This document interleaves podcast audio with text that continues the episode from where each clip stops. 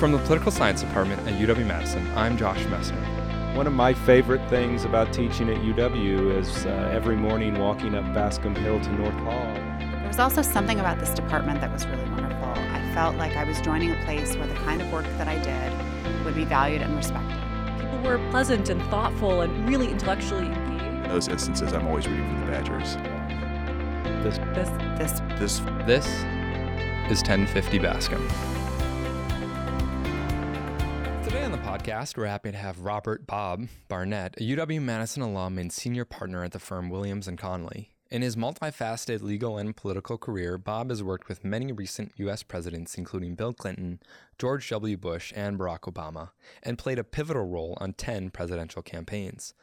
Bob has served as a debate advisor for eight Democratic presidential campaigns, including Hillary Clinton. Here in our world of poli sci at UW Madison, Bob is a highly distinguished member of our Board of Visitors. Bob grew up in Waukegan, Illinois, and came to Wisconsin in the late 60s, graduating with a degree in history and English in 1968. While here, he met his wife, another widely revered and well known member of our Board of Visitors, Rita Braver, who's enjoyed an accomplished career as a journalist and producer at CBS News.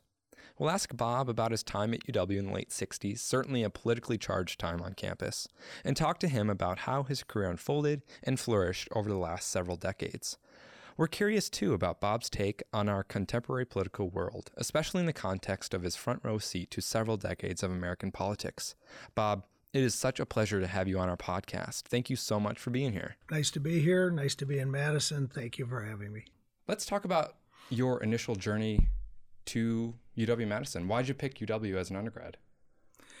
I looked at a lot of schools. Okay. I looked at private schools. I looked at public universities. I had some friends here, and I came to visit in May. Mm-hmm. If you come to Madison in May, you come to Madison for school in September. Yeah. But then comes February. yeah. And as I reminisce on my time here, I remember walking up Bascom Hill, 150 degrees below zero, yeah. to a lecture hall where at the same time 350 frozen mm. noses unfroze. And that sound of 350 people sniffing is something you can never get out of your mind. One of my treasured memories of Madison. Yeah, yeah. Runny noses and sniffing. Yeah, I can only imagine, especially in some of these older uh, lecture halls where everything just echoes and you can hear everything but the professor speaking. Sometimes I wake up screaming, dreaming about it. yeah.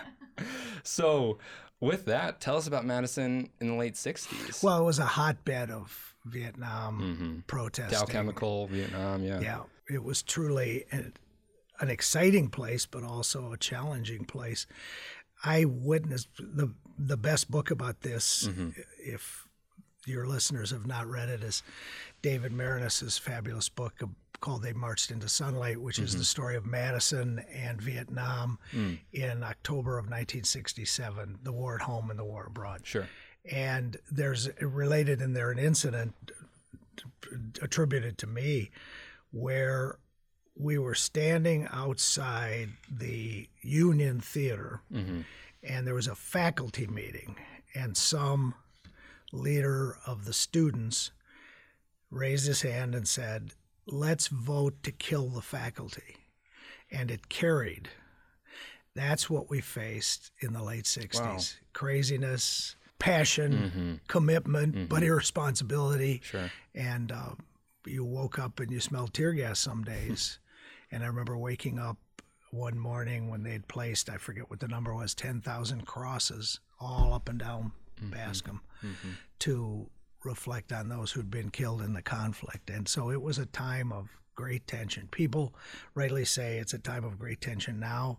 It was a different kind of tension then, but it was it was tense. And the University of Wisconsin, at least in the world of academia, was right in the middle of it. And there was uh, Ted Kennedy came you, to speak. Uh, you would think that that would be pretty well received by the very liberal student body then at the University of Wisconsin.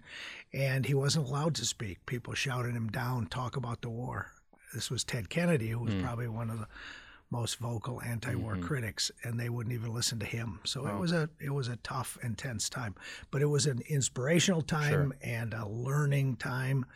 I met people who've been lifelong friends, and that's to be treasured. Met my wife October fifteenth, nineteen sixty-seven. that story is also in that book. Actually. Okay. Wow. Uh, so it was a it was a great time to be here for those four years. And were you at this time interested in politics outside of your English and history majors, or had you been interested in politics before you entered college? I wasn't that interested in politics really. I kind of thought I'd go back to Waukegan and be a high school English teacher. I once I met Rita, it was seriously doubtful I would return to Waukegan and be a high school en- English teacher.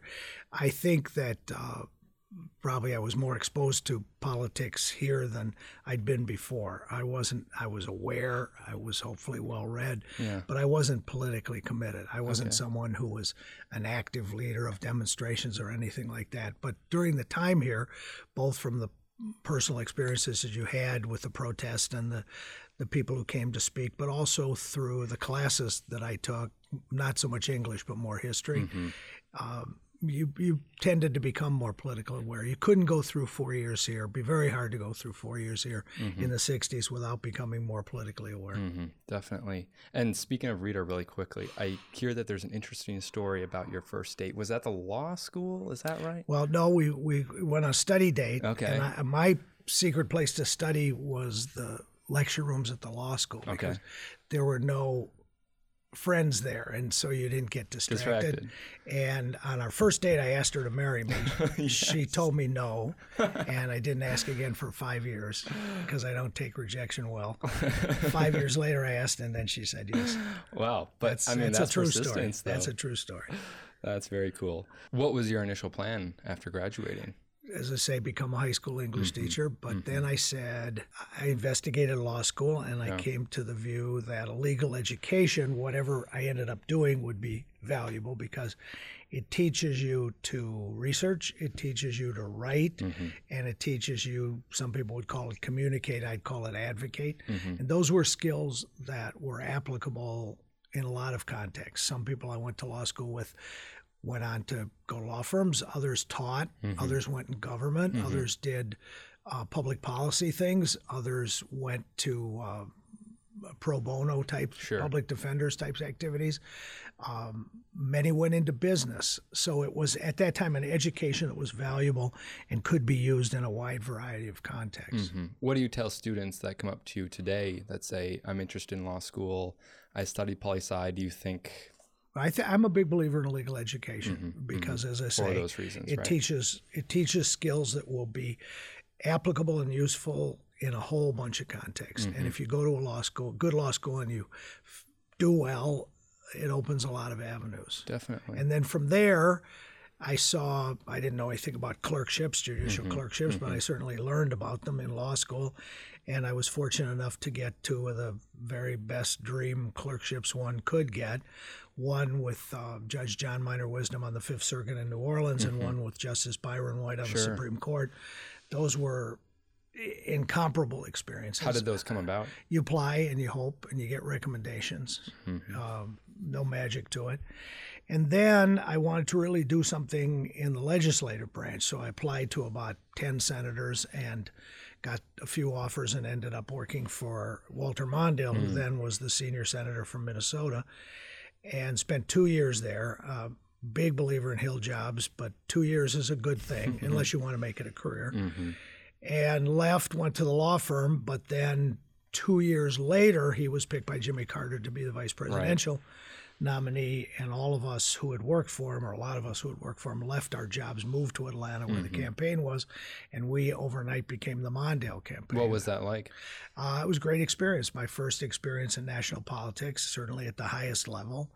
And we wrote speeches and we did briefing memos and we prepared him for what was then the first vice presidential debate in history, Dole Mondale, and the first debate of any kind since 1960, Kennedy and Nixon. They'd been non existent since then and they were revitalized in 76. And now they've become a tradition of the American political system. How has it changed after working with this latest election with Hillary Clinton and first working with a campaign of Walter Mondale, especially against um, Ronald Reagan, who is known as a very great communicator and campaigner? What sorts of things stood out to you then that have changed now, or what sorts of things stand out to you now that didn't stand out to you? Well, then? it's more of a media circus Mm-hmm. now. I mean, there's a beer tent and there's all these different booths around it, and it's like a circus for donors and media and hangers on. And it, it it was a much smaller, much more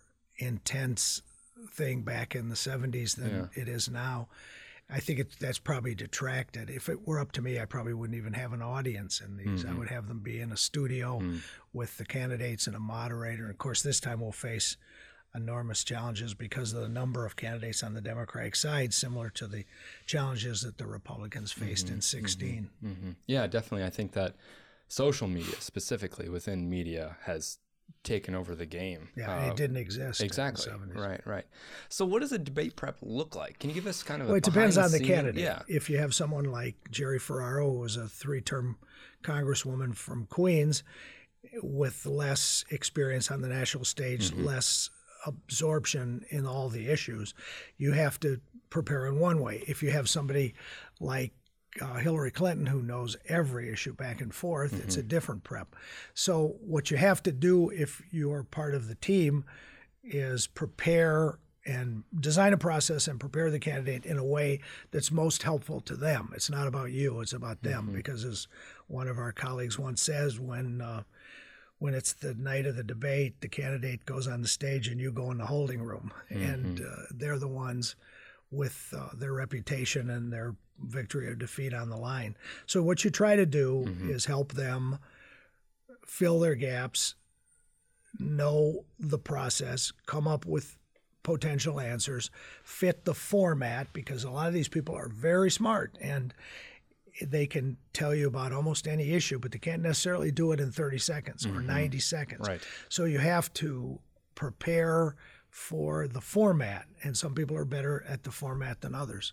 So each process is different, and each one has to be tailored to the needs of the candidate. Okay. So, I'm interested. Are you you sitting in a boardroom with Hillary and some other people? And all right, Hillary, I'm Bernie Sanders. Uh, let's start out here, and you have your moderator, and they pose a question, and Well, no, Hillary, like usually, what does that usually you like? do written materials, you do briefing books. The, every candidate's different, but Yeah. as a general matter, you do briefing books. You sit around and you talk about the answers. Okay. You sit at the table and you rehearse the answers. Then you go to the podiums and you actually do generally 20 minute segments and then you talk about them and you repeat them. Mm-hmm. Then you graduate to full 90 minute practices Mm-hmm. and you have someone playing the moderator, obviously, someone playing the Republican, the candidates Mm-hmm. there playing him or herself, and you gradually work up to the full format so they're familiar. And if it's going to be at night, you tend to do the rehearsals at night because you're tired and you have to get ready for that. okay. Also, you do it standing because most people don't stand at a podium for 90 minutes, Yeah. but you have to do it. So you have to do it a few times to get ready to do it. Okay. And there are all kinds of uh, tricks and not tricks, procedures and ways to emphasize your answers. Topic sentences Sure. are important. Most people only listen to the first two sentences actually of a 90 second answer so you've got to put your points up front Yeah. you've got to be sure you don't leave anything on the table again Mm-hmm. that's another 90 minute discussion but it's um it's not scientific it Mm-hmm. has to be uh, done in the best interest of the candidate and if you succeed they win and the polls I'm curious about how rehearsed. So I understand that it's rehearsed, but how organic the responses are on stage. As in, uh, the question pops up while Hillary, is in this debate, and does she go to, all right, this is the question that was asked, uh, so I'm going to answer B, or is it okay? This is the general realm that I'm in, and we talked about these things, so I remember these are the points I need to hit. Yeah, well, you rehearse, and a lot of it, I wouldn't to pretend otherwise, a lot of it is rehearsed. In terms of how you address questions, you have, my wife actually had um, a theory of exam answering, which she taught me, which was especially beneficial Okay. in undergraduate and in law school. She used to call it the peas and carrots theory of exam answering. If you have peas and they ask you for carrots, give them peas and call it carrots. and that's a lot of what you do in debates too. If you have a point you want to make, you can't avoid the question. Mm-hmm. You can't go off and talk about baseball or mm-hmm. something. But you can often, if you're glib and if you're sophisticated, you can take the question and without appearing to or actually ignore it, take it to where you want it to be. Mm-hmm. And a skilled debater will be able to do that seamlessly mm-hmm. and will get in the points that he mm-hmm. or she wants to make. I mean, I definitely notice sometimes where I will see a politician attempting to do that, and essentially I see as, ugh, they're dodging the question again, and and they're trying to bring it to something that they want to talk about while relating back to the original question, but they find themselves in a hole that doesn't relate back to what they're Yeah, well, the goal is to not have you notice it. okay. Some people are better at than others, mm-hmm. but with practice and skill and experience, most people can get to where they want to go without avoiding the question, mm-hmm. or better yet, not appearing to avoid the question. Mm-hmm. So yeah, we talked about this debate prep. How has Donald Trump? I feel like he's just thrown a curveball into all of this, and how has that affected how you prep for debates, how you handle a political arena? Well, Trump in the we, we haven't seen him debate since 16, mm-hmm. obviously.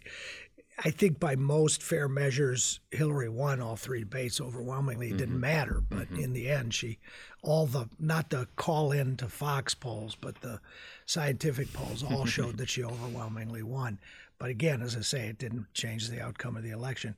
Trump, uh, first of all, got himself in the middle by virtue of his polls.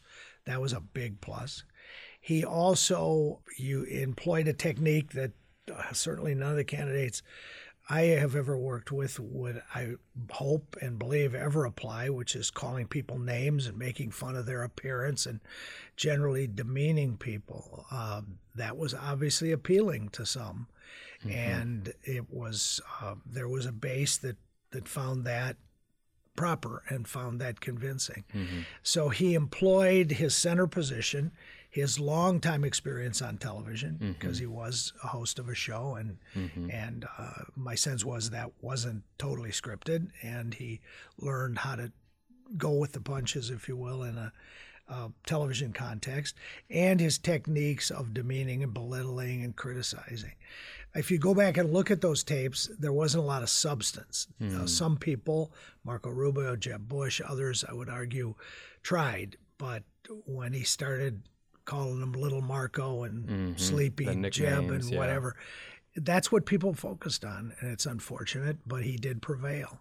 And so, whoever's going to debate him in 20, and we mm-hmm. don't know who that will be, will have to be prepared for those techniques to be applied to them and come up with strategies, which is not easy, on how to counter that without bringing yourself down to that level and appearing to be the same. Because hopefully, whoever we nominate will want to be different. Definitely. So this is a two-part question. A, uh, were you as stunned as the rest of the American body in Trump's election?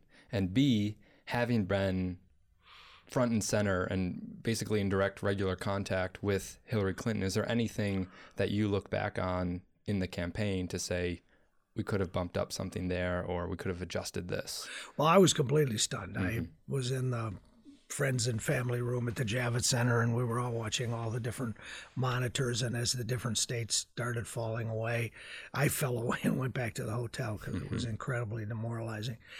I uh, I think we were beaten. I mean, we we made mistakes, and there were people who didn't like my friend Hillary, and and that's all fine. I think why we lost is simple. Uh, the Comey misconduct and the Russians. I mean, when all said and done, a lot of factors went into it. We made mistakes. We should have been here. We should have been there. We should have said this in the debate. Uh, she should have been quote unquote more likable. How you do that, it's hard to say.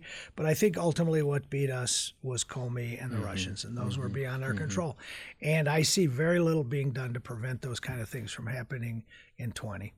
So, with your experience and your expertise, how do you perceive Trump's presidency? As in, is he doing better than you thought in terms of policy? Is he holding on to his base well? Are you surprised by anything in his presidency other than, you know, what's cast around in the media quite a bit? Well, he's engaged in a base presidency. I mean, mm-hmm. almost everything he does mm-hmm. appears to be aimed at solidifying and holding the base. I don't see a whole lot of effort to expand the range. We'll see if that works in 2020.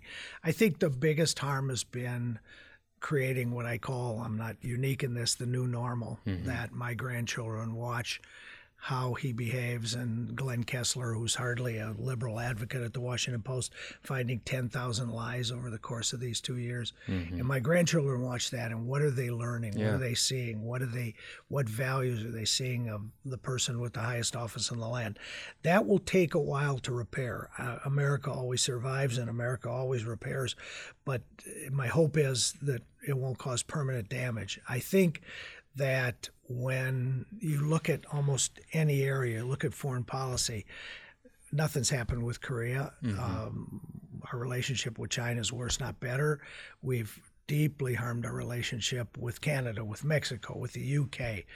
Um, I'm not sure that uh, he's done, despite it being the number one issue, I'm not sure he's accomplished anything with respect to immigration, which is an important issue and has to be solved, mm-hmm. but can only be solved in a bipartisan way. Sure. And screaming about building a wall is not going to solve the problem. The mm-hmm. experts tell you that. And I the tax the tax cuts, I think we are now seeing, and front page articles just this week seem to demonstrate, didn't really help those people who it was said to help, but rather help people in the top one two percent.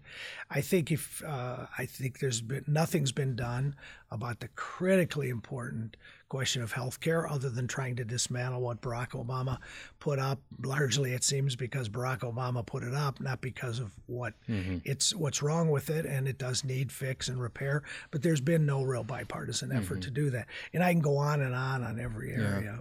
But again, I look at it as someone who would have preferred a different candidate and would prefer that we look at some of these issues in a different way than the incumbent president does. Mm-hmm. So yeah, I think this brings us to another great question. And first I'll ask it and then get a little background, I guess. Very direct. Will Trump be elected, re-elected, I should say? And what will it take for a candidate to defeat him? And this is to say, you have done a lot of work uh, pr- prepping candidates and, and starting with campaigns um, from the onset. And I feel like most times uh, to get through the primaries and uh, be on your party's ticket, you need to resonate with your base. But then transition your arguments to a wider range of Americans once you're finally elected. Trump does not hasn't done that. He's resonated with his base and still heavily focuses on his base, continued today. Mm-hmm. So yeah, what does that look like? And I come back to the question of what will it be what will be needed for a 2020 candidate to defeat Trump in the Yeah, polls? it's it's early, mm-hmm. very hard to know. A lot's going to happen in 18 months. I think that we have to nominate someone who can go head to head with him and take and rebut the demeaning and the name calling and mm-hmm. all that, not by doing the same thing, but by finding ways to mock it or deflect it. Mm-hmm. I think we need to find someone who's not so far out of the mainstream that the 10% in the middle that decides these elections will be turned off and either not show up or vote for Trump. Mm-hmm. I think that we have to not just take down and point out what Trump has done, but the candidate has to present an agenda, a realistic agenda mm-hmm. that can be paid for, that people will support, that says to the voter, you have a choice here, mm-hmm. and not just how you don't think well of him, but why you should be positively in favor of me. So I think those are the three things that the candidate will have to do. That's not easy, and it's hard to see which of the candidates will be most successful at that. The the whole process, the whole primary process, the debates, the money race, uh, all the things that go in to prevailing and lasting throughout the primary process are tests and the press coverage every day. You have to avoid making some stupid mistake that the press will make hay with and Trump will go crazy over because he's got the biggest megaphone in the world. And so getting through that process is tiring and Mm-hmm. challenging. And ultimately, a lot of people say if you get through it, you deserve to be the candidate. Mm-hmm. Uh, but there's there are all these there's all these factors. Bernie ran before, so he has an enormous group of followers Yep. who will stay with him. Biden has run that's so much important part. He's been vice president, been a longtime senator, and he's got a cadre of people. And when you're talking about 20, 25 candidates, those pockets will Right. stand you well because it won't take 50% to win. It might take 19% to win. And if you come in with a preordained group, selected group, who will turn out at caucuses and primaries and who will support you and who will give you contributions, you got a big leg up. And uh, the more insurgent candidates, very some very attractive people are going to have a harder time Yeah. against the people who already have locked in a modicum of support. Definitely. So we've talked about presidents, we've talked about politics, media. Let's put the last three years kind of in a historical perspective. Um, is American democracy in a precarious state? Is this a bump in the road? Is this, um, you know, the sky is falling? Are we somewhere in between? Well, America's always survived, and America will survive the Donald Trump presidency. Um, I, I hark back to what I said earlier about the Vietnam era and also the Watergate era. There was a lot of dissent and contention eh, around Nixon and around uh, the Vietnam War. And we recovered and we went on, and some people went to jail, and other people's were discredited, and other people rose in their fame and honor by virtue of what they did during that period.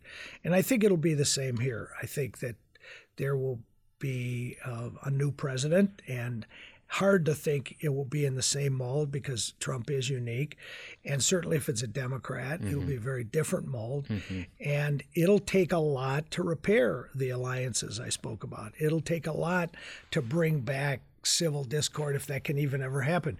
It'll take a lot to find a way to have my grandchildren see the president as somebody mm-hmm.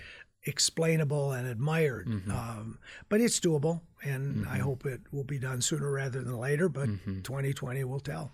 So, what about looking forward? What, if anything, would you suggest will need to happen before truth and evidence become center and partisanship and team loyalties are, you know, a little bit farther down the road? What you talked about your grandchildren, what does their voting landscape look like? Well, what has happened is we have to have a different leadership. That's as simple as that. Mm-hmm. That will change whether it's a Republican or a Democrat. I think it will change dramatically where we are right now. Mm-hmm. That's the short term solution. Yeah. Okay. All right, Bob. So let's take a step back from the political discussion. You represent a number of great authors who top the Amazon and New York Times best book lists, including James Patterson, Michelle Obama, Bob Woodward, Mary Higgins Clark, George W. Bush, both Clintons. How does that work look different from uh, your work in a political realm? Well, in a political realm, I'm not being a lawyer. In that realm, I'm being a lawyer and I'm representing them. Depending on who they are, if they're established authors, it's one thing. If they're first time authors, it's another thing. You generally help them develop the concept that they're seeking to sell. And unless you're someone like Michelle Obama, you have to have a proposal mm-hmm. and you help them develop a written proposal. Mm-hmm. Then you try to identify from your knowledge and experience the target publishers and editors who might be interested. Okay. You pitch the proposal to them and seek interest. If they have interest, then you have a meeting with your mm-hmm. client and the team, the publicity people, the editorial people, the corporate people, the marketing people at the house. And then you either negotiate with one or two and make a deal, or you have what's called a literary auction mm-hmm. where they compete with each other mm. And you seek to uh, come to the the best result. Okay. Then uh, they go off and write the book. Uh, some of them, I would say the majority of them, ask me to look at the draft and make comments. I'm always happy to do that. I'm not a professional editor, but I think I know what people like to read and what sells. And then with most of the clients, I also, along with the in-house people, uh, help design the rollout. What's the first TV? What's the first print? What's the first podcast? What's the first radio? Where should you do appearances? And that's almost like a of sales and public relations function. So that's um, in both cases, I guess you're selling a product, but in the case of a book, it's very different than selling a politician. I'm not sure how the business works. Of do you go to them or do they come to you? Um, have you had anyone come to you and you're like, uh, maybe let's. Oh, talk I turn down a hundred for everyone I do. Okay. Yes. And do you Uh, then I- I- seek out um, authors or rarely, starting rarely. authors? The only, I- rarely. Uh, I'm blessed with with many people coming to me. The big exception was you're probably too young to know the name Pat Summitt, who was coach of the University of Tennessee Lady Vols, won eight national championships, Okay. was the the premier person in women's basketball. My dear niece Sarah played uh, both high school, won state championship in Illinois, and college basketball. So I got very interested in women's basketball, and I noticed that there was not really a great book about motivating young women, not just in sports, but in general. There were not many of those mm-hmm. books.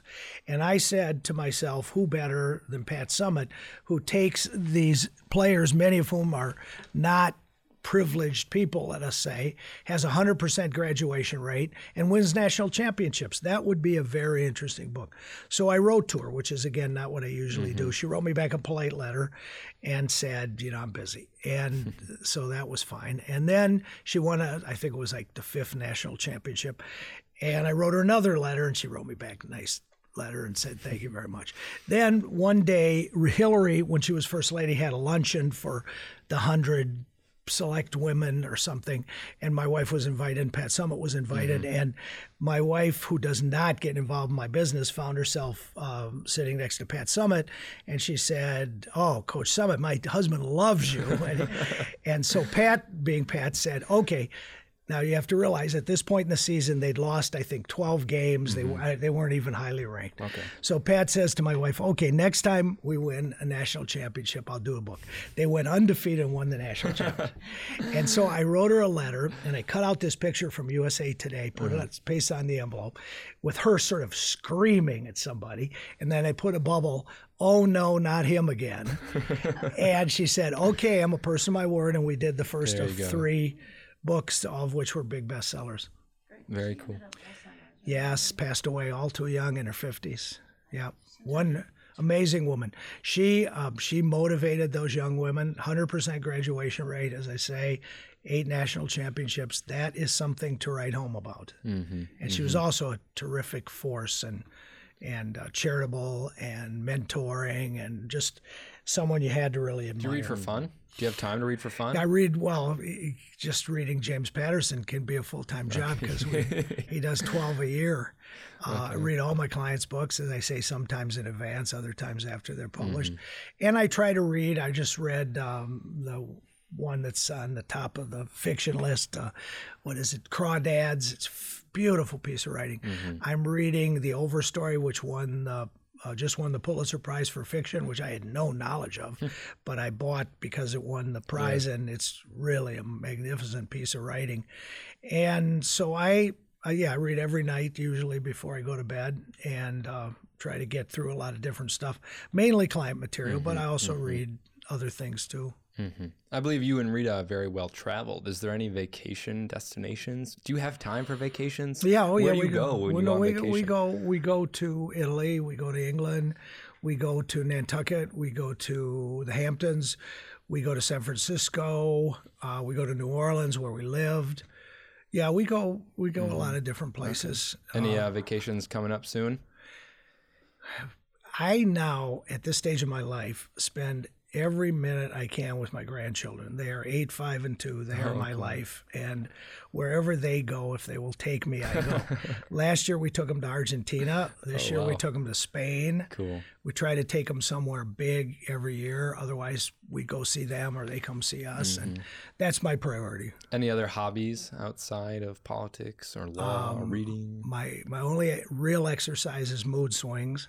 It's a full time job. I, do, I actually do the treadmill every day. Okay. Uh, not many hobbies. Reading, uh, watching The Bachelor. I'm a big devoted fan of The Bachelor Good to and other such shows. But my, mainly my hobby and my obsession is my grandchildren Yeah. and my daughter and my son-in-law and my wife. All right. Just to wrap up here, we talked about your time at UW, focused on politics and law. Any fond memories of UW that you can share with listeners that aren't related to politics or law or things like that. Now, what do you think I'm going to say? Meeting my wife on October 15th, 1967. I feel like that would top the do, list. do Good you, answer. do you think I would say anything I don't different? think so. And it happens to be the truth. That's good. Well, thanks, Bob. This has been an awesome podcast. Really, it's a pleasure to meet you. And thanks for all your hard work on our board of visitors and working with our political science department. Yeah, so it's been a pleasure. Thank, Thank you. Thank you for having me.